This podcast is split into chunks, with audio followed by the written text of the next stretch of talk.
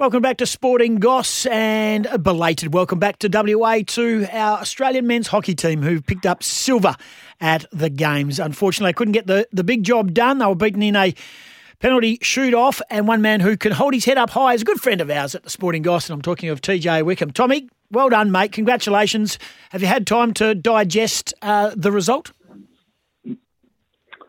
Uh, yeah, thanks for having me on again, Goss. Um, I'm not sure if I fully digested it. Um, obviously, had a few days to sit down and think about it and um, slow down a little bit, but probably a process that I'll continue to go through, and I'll probably have a million different thoughts as as it gets further and further away. But um, I think right now, in the immediate future, it's hard to, to mix emotions. It's hard to know whether I'm happy or I'm or I'm sad about it. Um, you know, you, we we set out for one goal, and that was to win the gold medal. Um, but at the same time, you've got to put yourself in that position to win it. And I mean, we absolutely did, and it was the best two teams in the world, showcasing um, exactly what the world's best hockey looks like. So I think for me personally, you know, and for the team, obviously very, very, very gutted. But on reflection, I mean, you know, it's it's done nothing but uh, lift the game of hockey and, and put more more bums in seats to watch it. So, I mean, from that perspective, I think it's only been a good thing. No doubt. Hey, you had a good tournament, personally. Found the back of the net a few times.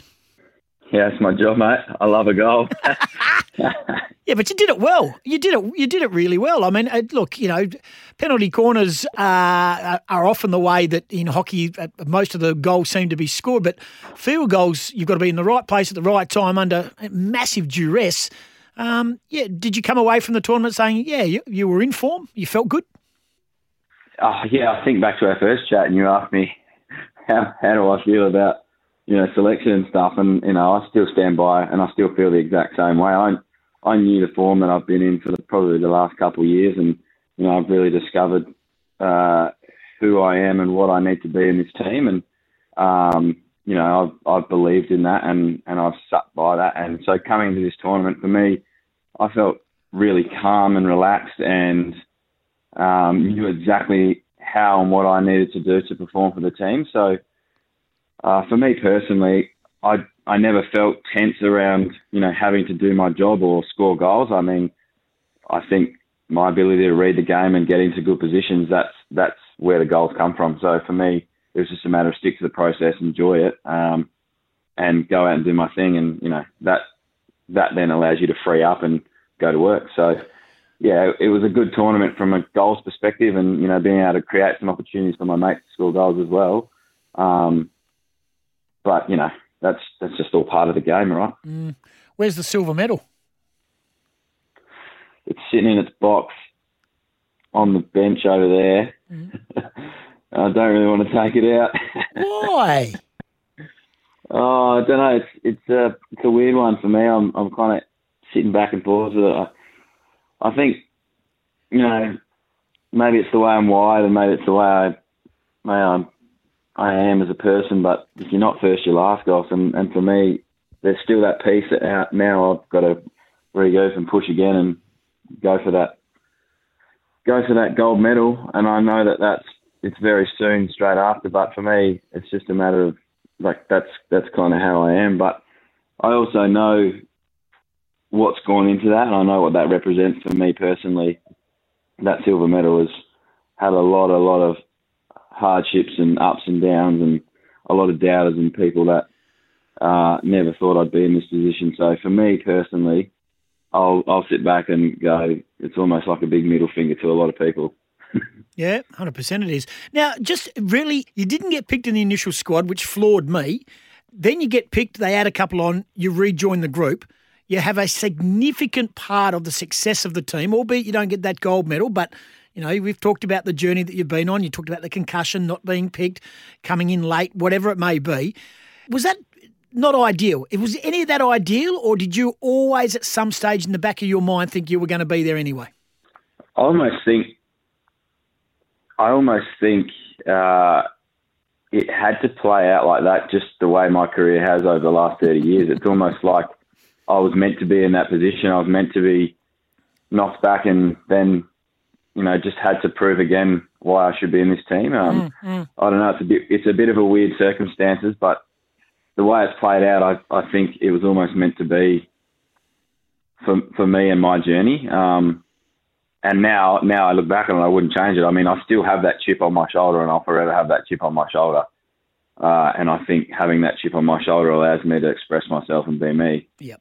And as long as I can, you know, as long as me being me, which I hope is the case, especially for my teammates, um, makes them walk taller when they're with me and inspire them, then you know I'll, I'll continue to champion, you know, the way I go about it. Um, but yeah, it, it was a very very weird uh, turn of events, and you know a lot of emotion in it. Um, but just being able to bottle that up and channel it the right way, I think is probably what you know was able to help me perform. So, TJ, talk us through your timeline of selection. When you got selected, how you were with the team, and did you fly out with the team? Yeah, I did. So, essentially, selection came out, and the way it's always been was 16 yep. uh, players. So, it's 16 man team yep. um, for the Olympics, and it's only the Olympics. Um, but due to, uh, you know, I think the IOC and the Tokyo government, I'm assuming, wanting to make it as safe as possible um, with everything that's going on in the world at the moment, um, they decided to bring in two extra players instead of them being reserves. They came in as essentially like an 18 man squad. Yep. And you could pick you could pick a 16 man team from that 18. Um, so then I suppose it comes down to who's performing and what the team what what your team needs uh, versus whatever team you're playing on the day. So, um, you know, I essentially worked my way back into proving that, you know, I was in that 16. But yeah, I travelled with the boys. I was with them in Darwin in the lead up the whole way through. I was I was training with them, um, knowing I was a reserve. Now, how is lockdown coping? What do you need? Do you need some, you know, do you, do you need food? Do you need love? What do you need? What do you need over there in uh, in the city? In the city, I, I, can almost see the hotel from here. I got I got the push bike brought in, so that's good. Um, it's I'm just using it as a bit of pre-season for cycling season now, so I can't wait to get out on the road again. Yep. Um, so yeah, put pushing the pedals, a little bit of reading, uh, fair bit of social media, uh, and I got a I got a nice little window that I can sit out here and look at people and that's been pretty much my day. First three days have been alright, to be honest. Um, oh, I must add a few beers in there as well. I'd be lying if I said I wasn't. I don't know if I want to go down that line, to be brutally honest with you. Hey, well done.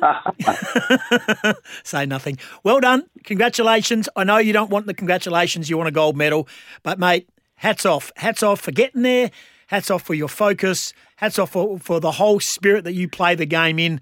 Congratulations. And one day, when you open that box and it's got a silver medal from the Tokyo Games, the strangest games of all, you're a part of it and you weren't beaten by anybody. You were beaten by the number one nation, or one of the number one nations in, in hockey. It was uh, no mean feat, and it was a cruel, bitter pill to swallow the way it was done. At the end of the day, mate, Paris is only three years away. Thanks, Goss, and uh, I appreciate all the support. Um, Always. Must say, especially the hockey community, um, the way that they got around us and you know, everyone coming out of the woodworks to, to get around this team. Um, I'm glad that for the for the hockey uh, supporters and, and especially you know all of us as uh, hockey fans, um, I hope we did everyone proud and, and you know hopefully it puts a few more bums in seats. It will get around this great game. Yeah, it will. Well played, you. TJ Wickham joining us on Sporting Goss. Listen to this: Olympic silver medalist scored in the final. This is the Sporting Goss. And here they come, the Kookaburras. Ogilvie working hard, still going Zalewski. Ricochets up, and it's forced in! Australia's equalised! Wickham's done it! What a competition he's had, Tom Wickham! It's 1 1 in the gold medal match in Tokyo!